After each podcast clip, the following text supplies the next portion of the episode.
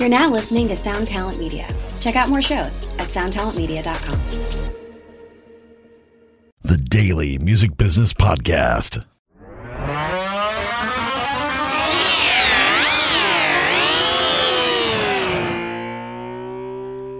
Welcome to the Daily Music Business Podcast. I am your host, Jesse Baron, and today I'm here with a very special guest, John Scheel, who is an entertainment lawyer out of Ohio. All right. Yeah, well, first, let me say thanks, Jesse, and thanks to the uh, Daily Music Business Podcast uh, for having me on. I, I want to make sure that we uh, say thanks to all the folks who are listening, and uh, just want to say I hope everybody's staying safe and uh, sane out there. And uh, just want to really just express my gratitude first off for letting me come on the program and talk about this kind of stuff. Making money from your creative output is what we're all about, and it's it's the reason why I became a lawyer uh, many many years ago. And uh, just to kind of give a little bit of a background of who I am and what I do. I've been a musician. I've been a sound guy. I've been a recording engineer. I've been a producer. I've uh, I still am a lot of those things. But I, I've been playing instruments since I was a real little kid, and then learning to record on you know Fostex four tracks and, and all the way up to the full Pro Tools HD rigs and the all the cool stuff that we've got today um, over the past three years or so, I, have run sound uh, and lights for over 390 shows. Um, in the past five to, to 10 years, I, I think it's probably triple that. Um, so I still am very active with, uh, with bands on a production level. Um, haven't done as much recording in the past couple of years, but I did my first LLC, my first entrepreneurial venture was. Uh, after finding all of my bands kept falling apart, I, I um, had gone to a producer and I was about to spend a ton of money on on an album, and I ended up dumping all of that money into my recording gear because other people wanted to record with me um, just already. So, so that's what started me down this process, and then life had its way of twisting and turning, and uh, I was working with a studio that was doing some really great stuff.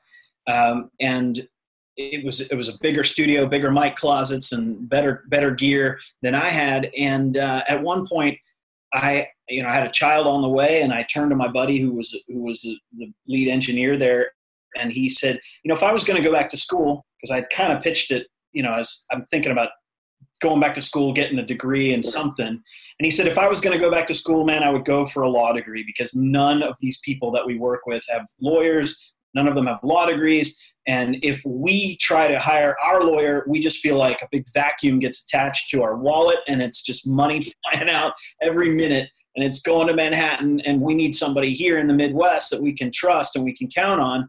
And we don't want to have to drive to Nashville to try and meet some label lawyer without somebody, you know, here. So that's that's ultimately what I did, and uh, I've been practicing music law, almost exclusively music law, for for the past nine years. I still handle all sorts of stuff for local musicians in my community. You know, I'm, I'm licensed in the state of Ohio, but I practice uh, entertainment law, which is, you know, deals with stuff that's all over the place. But if you were a local musician, I would also handle your DUI and your divorce, or I would find someone who could take on your case. So I do all sorts of stuff, but um, this is my bread and butter. This what we're talking about today. So you and I have worked together in that context, and I'm I'm just super happy to be passing on that knowledge to other people. Absolutely. So John and I have worked together since 2013. Um, you know, on all of my music contracts, and uh, you know, as as a band manager, all of the bands that I work with have you know general law questions. How do you set up an LLC? How do you do a you know membership agreement? Um, all of that kind of stuff, and you've been very helpful in that sense as well. So today I figured we'd kind of just go over. Um, well, I had done a precursor episode saying that I would, you know, be breaking down a um, a standard recording agreement uh, for our listeners in the next few weeks. Uh, so I figured we could start that conversation today, and uh, you know, we'll we'll end up splitting this into separate parts later. But um, uh, I sent you two different versions of contracts. I sent you one that was titled good and one that was bad. I obviously am not going to be calling out any labels or bands or anything like that. So we'll just kind of go over this as a, a general discussion about, you know, what to look for in a contract And then from there, I figured we could jump into some of the tricky clauses that make all of the difference in your career. That's awesome. That sounds great. Now, I should point out to the listeners that here in Cincinnati, we've got a conservatory of music, and one of my buddies teaches the music business course over there. And I regularly guest lecture on this very topic. And one of the things that I always tell the students in the class is that if you are an indie artist these days, you want to look very clearly at the value proposition when you're handed a contract because there are so many times where people who are not well versed in either contract law or even the music business and they get handed a record label deal and they think yes i've made it but what right. you've made is really a lifetime worth of debt if you're not at the level where you're you're really you know taking your car that's going 180 miles an hour and putting wings on it to fly you know you're you're wasting a lot of time and energy because they might just be dumping money into you that you owe them and then you end up poor at the end of the day and you have this record that you got a thousand copies of sitting in your garage and it's not it's it ultimately just led you to a lot of debt and heartache and so right. you need to be at a certain level before you approach certain types of contracts but every indie label is going to have a contract and you need to know what to know about the language of the contract so that you protect yourself um, so that you're you, you're creating a partnership with people who are really going to help your career and you're going to help them they're going to help you and you're going to feel good about it at the end of the day. Right. And so this kind of ties back into what i talked about on the previous episode where i explained that you need to understand the reason why you, you want a label in the first place. Uh, i always talk about how um, a label deal is really just a big loan and so you have to make sure that you, you understand the terms of that loan. Uh, but we, we talked about that a little bit in the last episode so um, we'll we'll start breaking down what a contract looks like. Most of the legal jargon is going to be the same on both contracts. Uh, there's just going to be a difference in, you know, maybe the recording commitment section. There's going to be a difference in the dollar value, what they're compensating you. But other than that, you know, the general terms are pretty much the same. Podcast listeners, I've attached this contract in the show notes. It would be helpful to have that in front of you. All right. So the uh, obviously the first paragraph starts to lay out um, the the parties to the agreement, and then it's going to get into very quickly what the services that are to be rendered by the artist uh, to the label, and very quickly you're going to get into I'm going to use the word term and terms. And in plural, that's going to mean defined terms of a contract. But in, in singular, the term of an agreement is the lifetime of the agreement, the, the time period for the agreement. So the term is consisting of an initial period and each option period as hereinafter defined. And when when you see the word defined, also look for things that are in quotes and in parentheses because those are defined terms. Okay. So right there in section one, paragraph B, the term shall consist of an initial period, quote unquote initial period, and each option period as hereinafter defined, exercised by the company.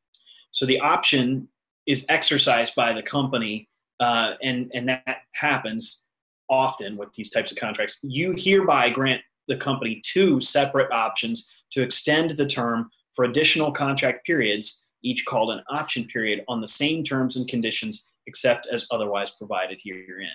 So then we go through that entirety of that that spells out what the time periods are, and usually they're going to be um, in fulfillment of your recording commitment and how long it takes them to put out a record. And usually there's a cycle of promotion and touring and whatnot that goes after that. So it's usually the term ends after a period of time after they've had a chance to do all of that sort of stuff to promote the record.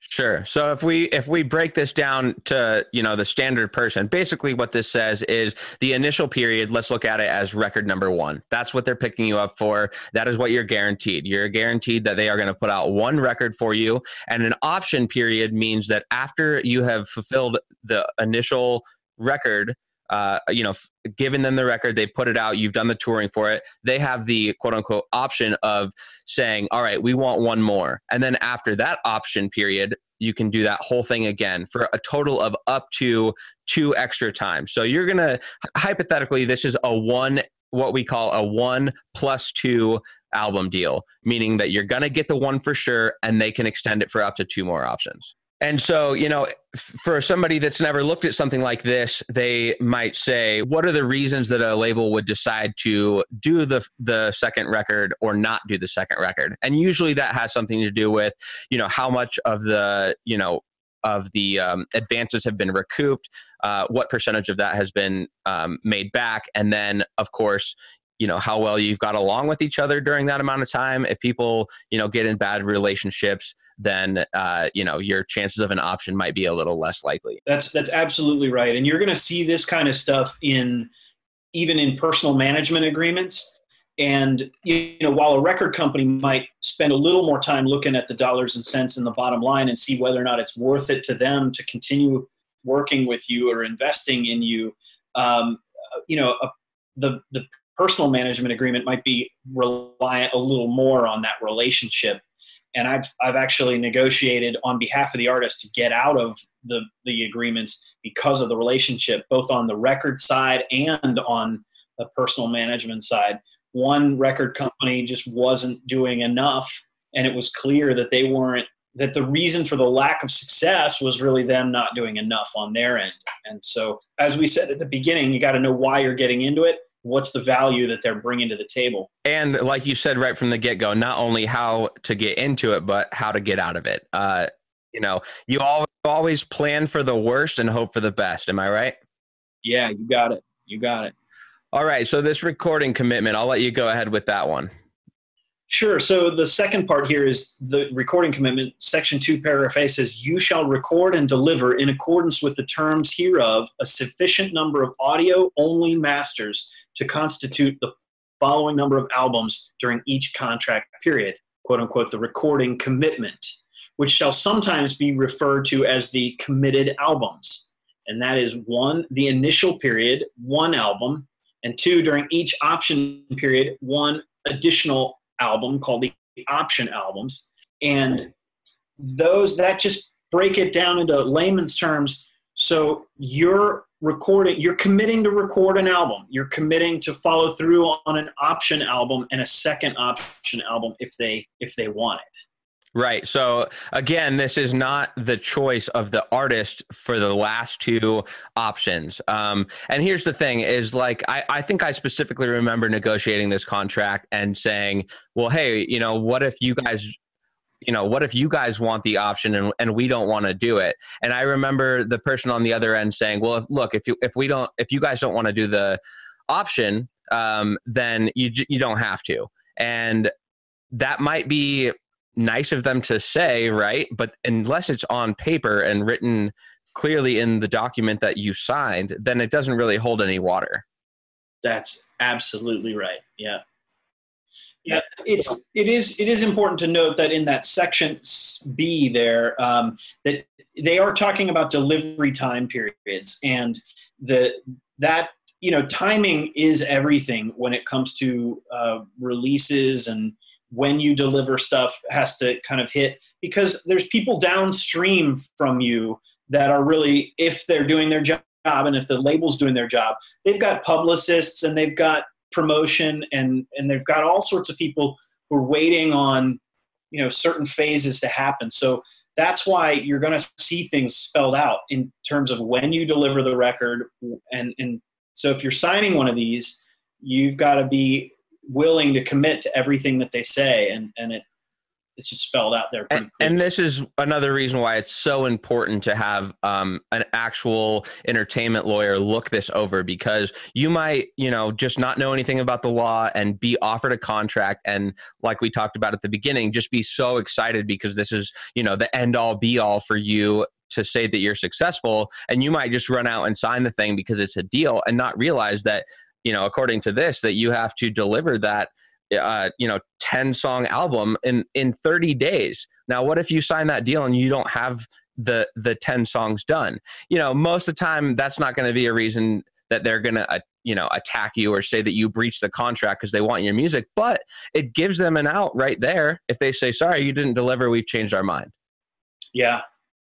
Yeah and and honestly in today's day and age with the fact that the, the virus hit us here and everybody's been on lockdown, there's a lot of contracts like this that timing is now completely thrown out the window. And so, because of that, budgets have changed.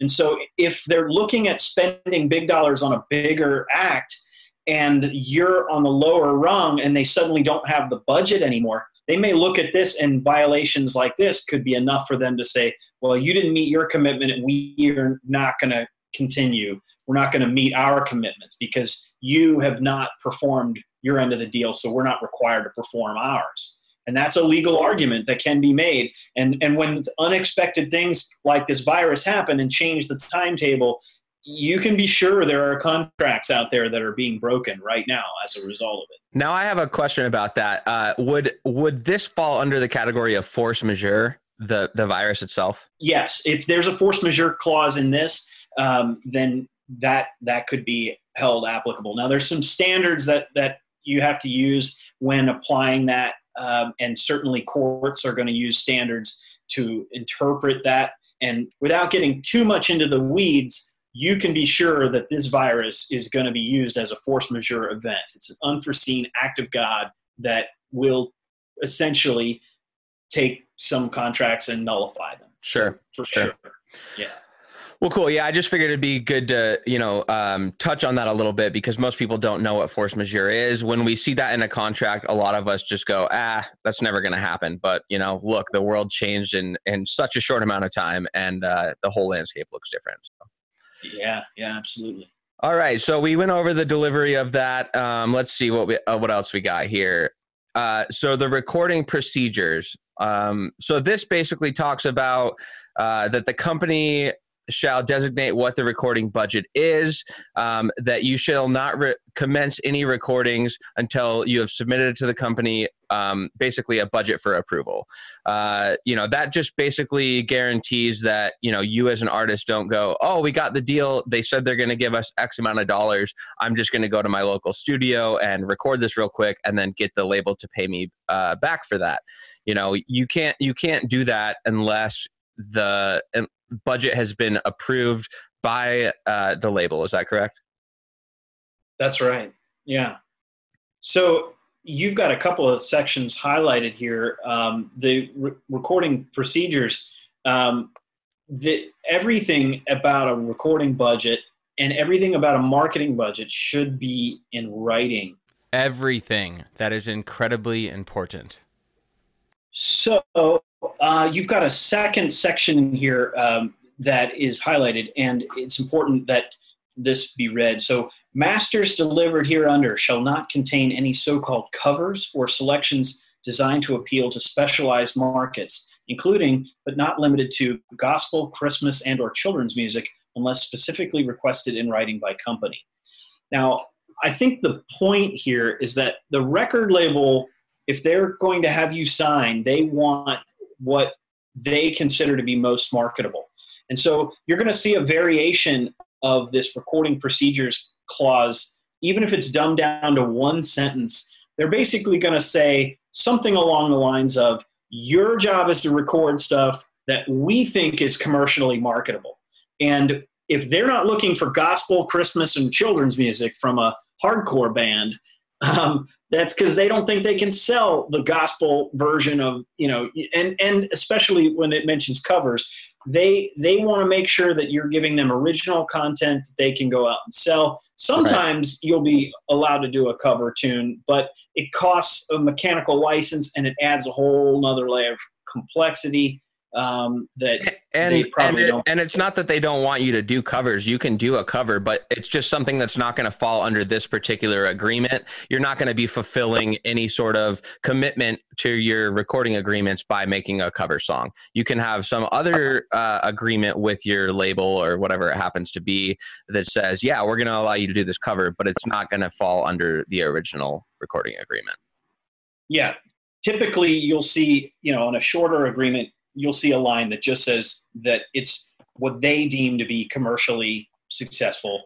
And uh, so they get the right to kind of tell you whether or not they think that your recording is good enough or sounds good enough, even to the point where they might have some control over over who is the producer and what they end up producing with you and and that's and that's actually right here in paragraph A. It says company and you shall mutually determine the musical compositions to be recorded and the producers of each of the masters. And and like you said, that's just to say, you know, you you turn in 15, 20 songs to your label, they're gonna help you whittle it down uh, you know, to 10 or 11 or 12, whatever it happens to be. Uh, and and then you're just gonna mutually agree upon them. And honestly, when that when you guys come to a disagreement, uh, it probably says somewhere in here, but usually if there's a disagreement, the scale will tip in favor of what the label wants. Yeah, that's very true.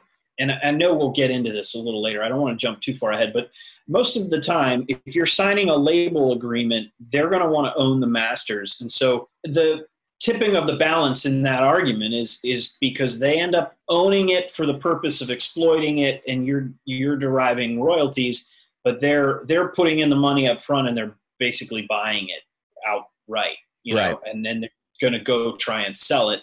And if they want to put the team together to go sell it they have to have a product they believe in and they want to sell and it can't just be what you want them to sell. Does right. makes sense? Absolutely. And and that's why you hear these you know stories of bands getting quote unquote shelved or records getting shelved meaning you know the the band went and they recorded the album uh, all new songs and they gave it to the label and the label for some reason or another said you know we're not going to put that out. And sometimes it's not about the composition. Sometimes there's other reasons but that gives uh, you know you some protection if they shelf a record um, and also sometimes gives them the protection to say, well, we don't have to put it out, but you know, you've fulfilled your contract, you can get out of it. Yeah, so that pretty much covers the recording procedures. Um, you know how how we go about getting the the label to pay for the recordings. Um, you know how we go about setting up the sessions and what songs we are going to actually have produced and by who.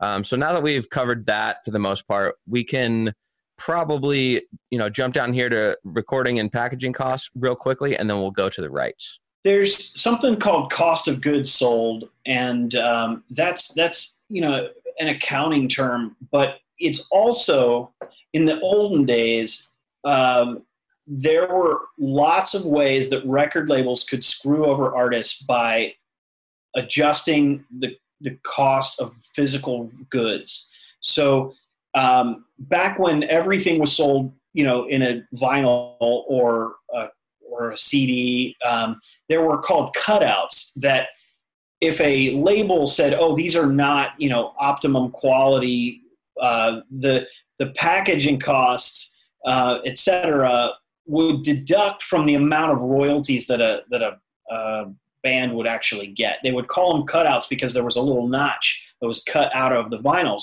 Now, sometimes record companies would take those vinyls that the notch was cut out of the, the um, case or the sleeve, and they would take those cutouts, which were supposed to be basically trashed, and they would take them and sell them at wholesale, and they would just keep all the money they got from the vendors, hmm. uh, and and they would not pass along the money as royalties because they were quote unquote, um, you know, seconds or, or cutouts. That was that was the term. So they were pocketing mad amount of cash and not accounting for it. And that doesn't happen as much in today's world because we're talking about so much digital streaming and digital sales, which is a little bit easier to account for. But when you talk about packaging and packaging costs, keep in mind that that can lead to things where they're not going to pay you on stuff that if it's sold under certain kinds of packaging. So always just pay attention to things like that. Pay attention to marketing costs, pay attention to all the hidden costs that you might not necessarily think about uh, when you're first jumping in. And I should say that while this contract is 19 pages long, some of them can be five pages or three pages, and some of them could be 45 pages. And um, so this is kind of right in the middle of, of all of that. And the next section section five is really important. Before we jump to that let me let me mention just because we're going to be talking about uh, recording budgets uh, later on in this contract but right here if i remember correctly with the band that this came from they had already come to the table with the record completed and produced uh, but the the label wanted to try a different master to give the record a little more thump. So since the band came to the table with the album already done this just shows that they are um, putting up $2,500 for a new master of the record that was already made by the band. Uh, and then I believe that there was also a, a non recoupable budget set aside for marketing this first record that was equivalent to what the band had spent on making the record itself. Well, and, and on your point there, the, the, the um, fact that you're uh, that this that this contract came from a label that was willing to do that uh, does speak volumes about the teamwork that that you really want from a label. You need to have someone who you're you feel like you're good business partners with, who are willing to put some skin in the game and do things that are you know to, to produce and promote this product. And in that case, when you mention non-recoupable marketing budget, that's a really good sign. That just tells me that they believe in you as much as as you should yourself. You know what I mean? Uh, they're not saying, look, well, we don't know what's going to happen. So no, we're willing to spend all the money in the world, but you're going to pay us back for everything. This is, uh, you know, this label had done, you know, basically a, a good faith payment saying, look, we believe in you and we're going to, we're going to put the risk out there just like you guys are. That's awesome. So the next really big thing you want to pay attention to is the rights. Now, some people uh, will will tell you uh, that you don't want to sign over anything to the labels. You want to keep it all. You want to keep your publishing. Um, you want to keep your master rights.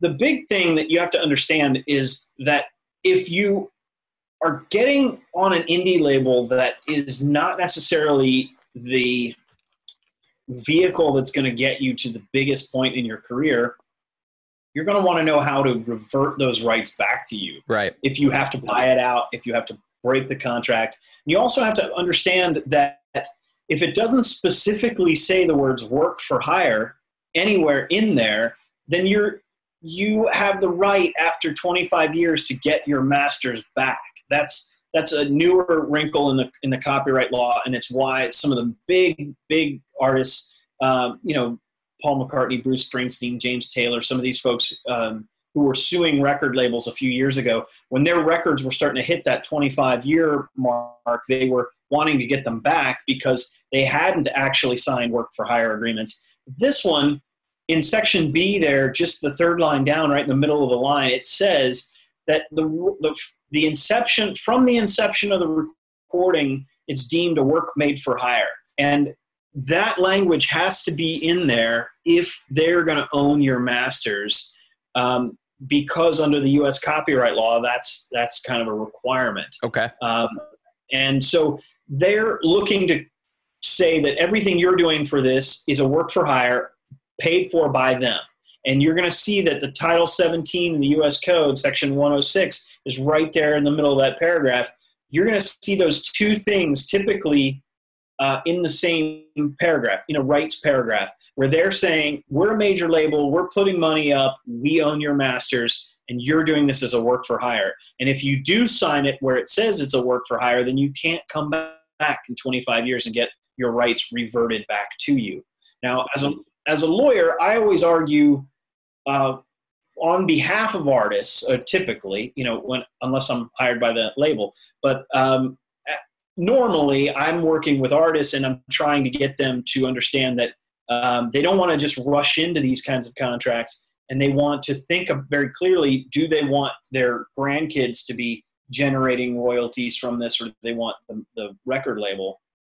So i always talk to them about things that are outside of their normal scope of thinking because copyright really copyright lasts for 70 years plus the life of the the original author. And mm. so you want to know who owns the copyrights. You want to know what happens to them. It's a long-term thing. And, and every time you write a song it's like building a house. You can rent it. You can you know sell it. You can and and if if you are going to sell it you're giving it away. And then you know what this agreement is going to do is give you some royalties back but basically they own the house so it's their house and they can do what they want with it. So rights is really important. That's why in this pair, in this in this contract, it's almost a page.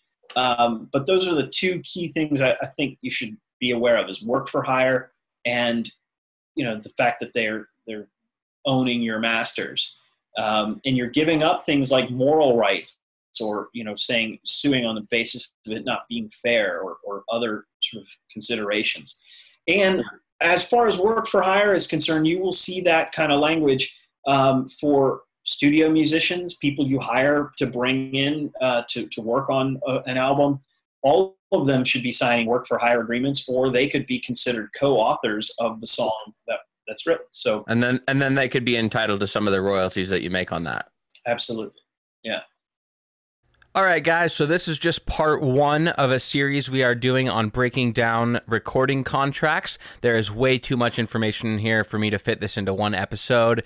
Uh, this episode alone was already way over our time limit, but that's okay. Uh, it's very knowledgeable stuff. It's very important, and we will continue this breakdown on next week's episode.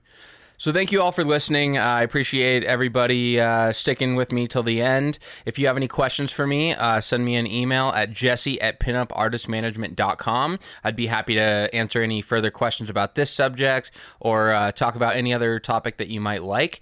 Please also add me on social media. It's Jesse AIB on Instagram and Twitter, and just my name, Jesse Baron, on uh, Facebook. All right, that wraps up part one of this uh, series on breaking down recording agreements. I will see everybody next week.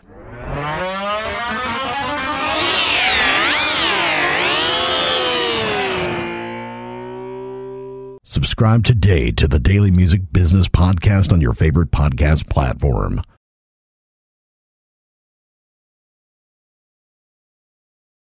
One Hit Thunder is a podcast where we both celebrate and have a good laugh about bands and artists that had just one hit that we all know. Each week, we're joined by a guest from the world of music or comedy to learn more than you ever thought you would about some songs that you can't forget. And we decide if they brought the one hit thunder or were nothing more than a one hit blunder. Look, if you listen to the show, you're probably going to laugh, and I guarantee you're going to crush next time the bar has music trivia. Tag Team, Jane Child, Meredith Brooks, Looking Glass, Shawn Mullins, Eiffel 65, EMF, Crash Test Dummies, Crazy Town, Chumbawamba. We have hundreds of episodes in our back catalog and a new episode each week, so pass the Dutchie, make sure you're connected, and subscribe to One Hit Thunder wherever you get your pods.